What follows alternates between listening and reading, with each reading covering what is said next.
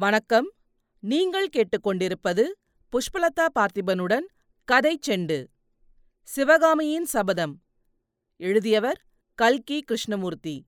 முதல் பாகம். பரஞ்சோதி யாத்திரை. அத்தியாயம் இருபத்தி ஆறு கற்கோயில்கள். கடல்மல்லை தீவின் தென்பகுதியில் விஸ்தாரமான வெட்ட வெளி பிரதேசத்தில் வரிசையாக ஐந்து சிறு குன்றுகள் நின்றன. அவற்றில் மூன்று குன்றுகளில் நூற்றுக்கணக்கான சிற்பிகள் வேலை செய்து கொண்டிருந்தார்கள். ஒவ்வொரு குன்றையும் குடைந்து கோயில் வடிவமாக அமைத்துக் கொண்டிருந்தார்கள். ஒரு கோயிலில் முன் மண்டபத்தை தூண்கள் வேலையாகிக் கொண்டிருந்தன. இன்னொரு கோயிலில் மேல் விமான வேலை நடந்து கொண்டிருந்தது.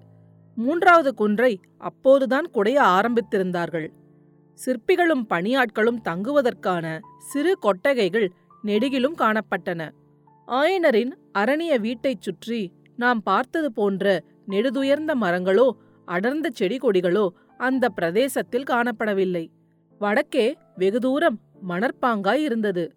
அதற்கப்பால் கடல் அலைகள் வெண்ணுரையுடன் அவ்வப்போது மேலெழும் காட்சி தோன்றியது. தெற்கிலும் மேற்கிலும் சிறு சிறு பாறைகளும் அவற்றைவிட குட்டையான புதர்களும் வெகு தூரத்துக்கு காணப்பட்டன. ஆனால் வடக்கேயும் வடமேற்கேயும் பார்த்தால் முற்றும் மாறான காட்சி தென்பட்டது. வானலாவிய பெரிய கட்டிடங்களும் அவற்றின் இடையிடையே நெடிய தென்னை மரங்களும் காட்சியளித்தன.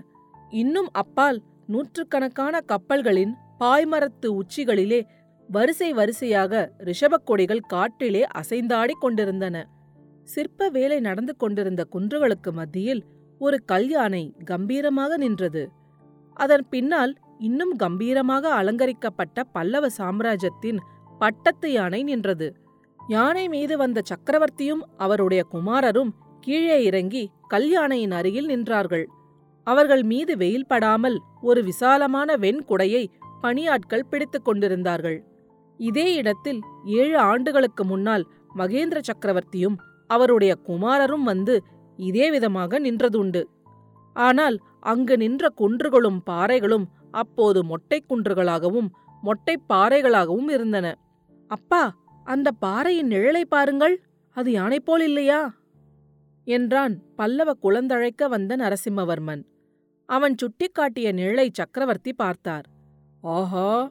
என்றவர் வாயிலிருந்து புறப்பட்ட வியப்பொளியில் விவரிக்க முடியாத பல உணர்ச்சிகள் தொனித்தன.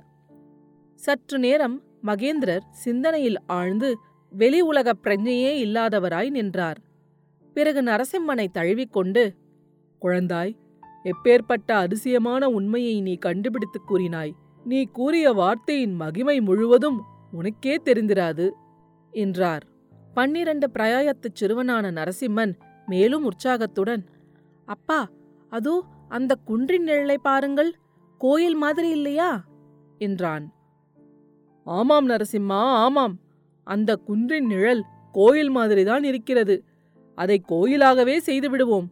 இந்த ஐந்து குன்றுகளையும் ஐந்து கோயில்களாக்குவோம். இன்னும் இங்குள்ள சிறு பாறைகளை யானையாகவும் சிங்கமாகவும் நந்தியாகவும் ஆக்குவோம். இந்த துறைமுகத்தை சொப்பன லோகமாக்குவோம். ஆயிரம் ஆயிரம் வருஷங்களுக்குப் பிறகு இந்த துறைமுகத்துக்கு வருகிறவர்கள் எல்லாரும் பார்த்து பிரமிக்கும்படியாக செய்வோம் என்றார். சீக்கிரத்திலேயே அந்த பிரதேசத்துக்கு சிற்பிகள் பலர் சிற்றுளிகளுடன் வந்து சேர்ந்தார்கள். குன்றுகளிலும் பாறைகளிலும் வேலை செய்யத் தொடங்கினார்கள். நேற்று வரை அமைதி குடிக்கொண்டிருந்த இடத்தில் நூற்றுக்கணக்கான சிற்றுளிகளின் சத்தம் கல் கல் என்று கேட்க ஆரம்பித்தது. புதர்களில் வாழ்ந்திருந்த சிறு முயல்கள் திடீரென்று எழுந்த கல் கல் சத்தத்தை கேட்டு வெளியே வந்தன. காதுகளை தூக்கிக் கொண்டு ஒரு நிமிஷம் வியப்புடன் கவனித்தன. பின்னர் அந்த இடத்திலிருந்து ஓட்டம் பிடித்தன. அன்று தொடங்கிய சிறப்பு பணி இன்றைக்கும் அங்கே தொடர்ந்து நடந்து கொண்டிருக்கிறது. சக்கரவர்த்தியும் மாமல்லரும் அன்றைக்கு நின்ற அதே இடத்தில் இப்போது யானையாகவும் சிங்கமாகவும் ரிஷபமாகவும் உருவெடுத்த பாறைகளுக்கு அருகில் நின்று கொண்டிருந்தார்கள். நரசிம்மா இந்த யுத்தம் இப்போது வந்ததில் எனக்கு பல வகை சந்தோஷந்தான். ஆனால் இந்த கற்கோயில்களின் வேலை ஒருவேளை தடைப்பட்டு விடுமோ? என் காலத்தில் இந்த திருப்பணி பூர்த்தியாகாமற் போகுமோ என்று மட்டும் கவலையாக இருக்கிறது. வடக்கே கன்யாகுப்சத்தில் ஹர்ஷவர்தனர் வருஷந்தோறும் நடத்தும் உற்சவத்தை பற்றி தெரியுமல்லவா நரசிம்மா? தெரியும் அப்பா சிவபெருமானுக்கும் சூரிய நாராயணமூர்த்திக்கும் புத்த பெருமானுக்கும் அவர் மூன்று கோயில்கள் எடுத்திருக்கிறார். அந்த மூன்று கோயில்களிலும் வருஷந்தோறும் உற்சவம் நடத்துவார். மூன்று மதத்தை சேர்ந்த பிரஜைகளும் வந்து ஒரே சமயத்தில் உற்சவம் கொண்டாடுகிறார்கள் என்று கேள்விப்பட்டிருக்கிறேன். மாமல்லா ஹர்ஷவர்தனர் இந்த பல்லவ சாம்ராஜ்யத்தை காட்டிலும் எவ்வளவோ பெரிய சாம்ராஜ்யத்தை ஆளுகிறார். அவருடைய செல்வமோ நம்முடையதை விட பன்மடங்கு அதிகமானது. அவருடைய புகழ் இன்றைக்கும் உலகமெல்லாம் பரவியிருக்கிறது. ஆனால் என்னுடைய உத்தேசம் மட்டும் நிறைவேறுமானால் ஹர்ஷர் மட்டுமல்ல இந்த பாரத வருஷத்தில் இதுவரை எந்த அரசரும் சக்கரவர்த்தியும் அடையாத கீர்த்தியை பல்லவ குலம் அடையும். ஹர்ஷர் நிர்மாணித்திருக்கும் கோயில்கள் செங்கல்லினாலும் மரத்தினாலும் ஆனவை. நூறு வருஷத்தில் அவை சிதைந்து மறைந்து போய்விடும். ஆனால் இந்த கற்கோயில்களுக்கு அழிவென்பதே கிடையாதல்லவா? இக்கோயில்களில் எந்த தெய்வங்களை எழுந்தருளச் செய்யப் போகிறீர்கள் அப்பா?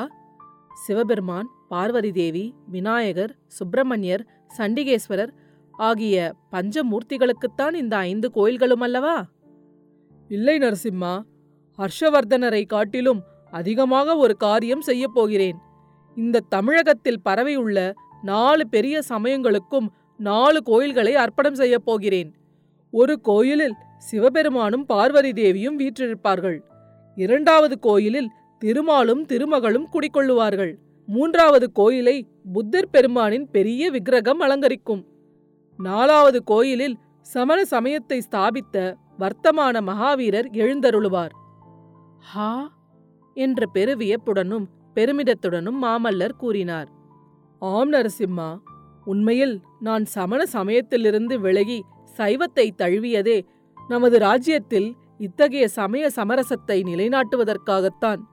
சைவ சமயமானது மற்ற சமயங்களையும் சம உணர்வுடன் கருதி போற்ற இடம் தருகிறது. மற்ற சமயங்களிலோ அவ்விதம் இடம் கொடுப்பதில்லை. இதை முன்னிட்டே சைவத்தை மேற்கொண்டேன். நமது சாம்ராஜ்யத்தில் உள்ள நாலு பெரிய சமயங்களுக்குச் சமமான கௌரவம் கொடுத்து போற்ற எண்ணினேன். இதையெல்லாம் வெளியிடுவதற்கு என்மேல் புத்தர்களும் சமணர்களும் கொண்டுள்ள கோபம் தனியும் காலத்தை எதிர்நோக்கிக் கொண்டிருந்தேன். அதற்குள்ளே சமண முனிவர்கள் அவசரப்பட்டு எல்லா காரியத்தையும் கெடுத்துவிட்டார்கள்.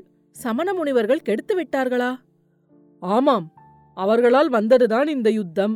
சமணர் காஞ்சியிலிருந்து நாற்புறங்களுக்கும் புறப்பட்டு சென்ற சமண முனிவர்கள் சும்மா இருந்து விடவில்லை நம் நெடுநாளைய சிநேகிதர்களை கூட நம் விரோதிகளாக்கி விட்டார்கள் இந்த கங்கை பாடி துர்விநீதனுடைய தந்தைக்கு முடிசூடியது யார் தெரியுமா?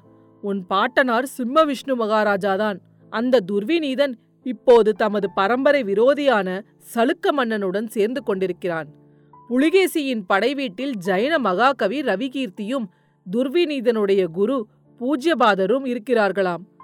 சைன்யத்துடன் சேர்ந்து அவர்களும் வந்து கொண்டிருக்கிறார்களாம். உலகப் பற்றற்ற முனிவர்கள் அதிலும் கொல்லாமை விரதங்கொண்ட சமண குருக்கள் போர்க்களத்துக்கு வருவதென்றால் ஆஹா அவர்களுக்கு என்மேல் எவ்வளவு துவேஷம் ஏற்பட்டிருக்க வேண்டும்? அதை பற்றி என்ன கவலையப்பா?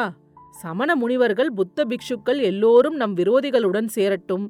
திரிநேத்திரதாரியான சிவபெருமான் அருளாலும் சக்கராயுரத்தை ஏந்திய திருமாலின் கிருபையினாலும் நம் வெற்றி கொள்வோம். வெற்றி தோல்வியை பற்றி நான் அவ்வளவாக கவலைப்படவில்லை.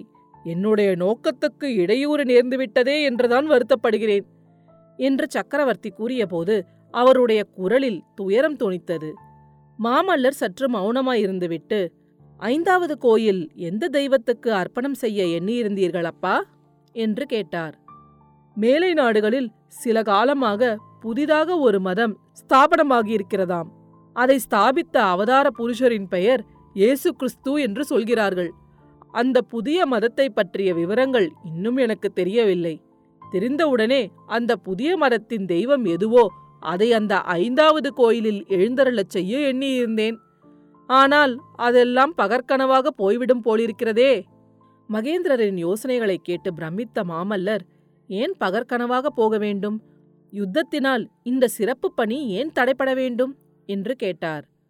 தடைப்படாமல் இருக்க வேண்டும் என்பதுதான் என் ஆசை. யுத்தம் முடிவதற்குள்ளே இந்த ஐந்து கோயில்களும் பூர்த்தியாக வேண்டும் என்று விரும்புகிறேன்.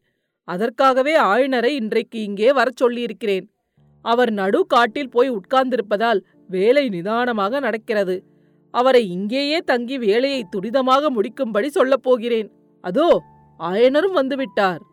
நரசிம்மர் ஆவலுடன் திரும்பி பார்த்தார். அவருடைய ஆவல் பூர்த்தியாயிற்று.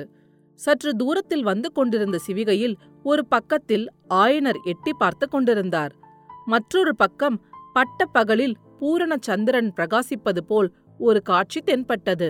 அந்த பூரண சந்திரன் சிவகாமியின் வதன சந்திரன்தான் என்று சொல்லவும் வேண்டுமோ? அடுத்த அத்தியாயத்தில் விரைவில் சந்திப்போம். கதைச்செண்டு பற்றி உங்கள் நண்பர்களிடமும் உறவினர்களிடமும் பகிரவும். உங்கள் கருத்துக்களை கமெண்ட்டுகளில் பதிவிடுங்கள். உங்கள் கருத்துக்களை கேட்க ஆவலுடன் காத்துக் கொண்டிருக்கின்றேன். நன்றி.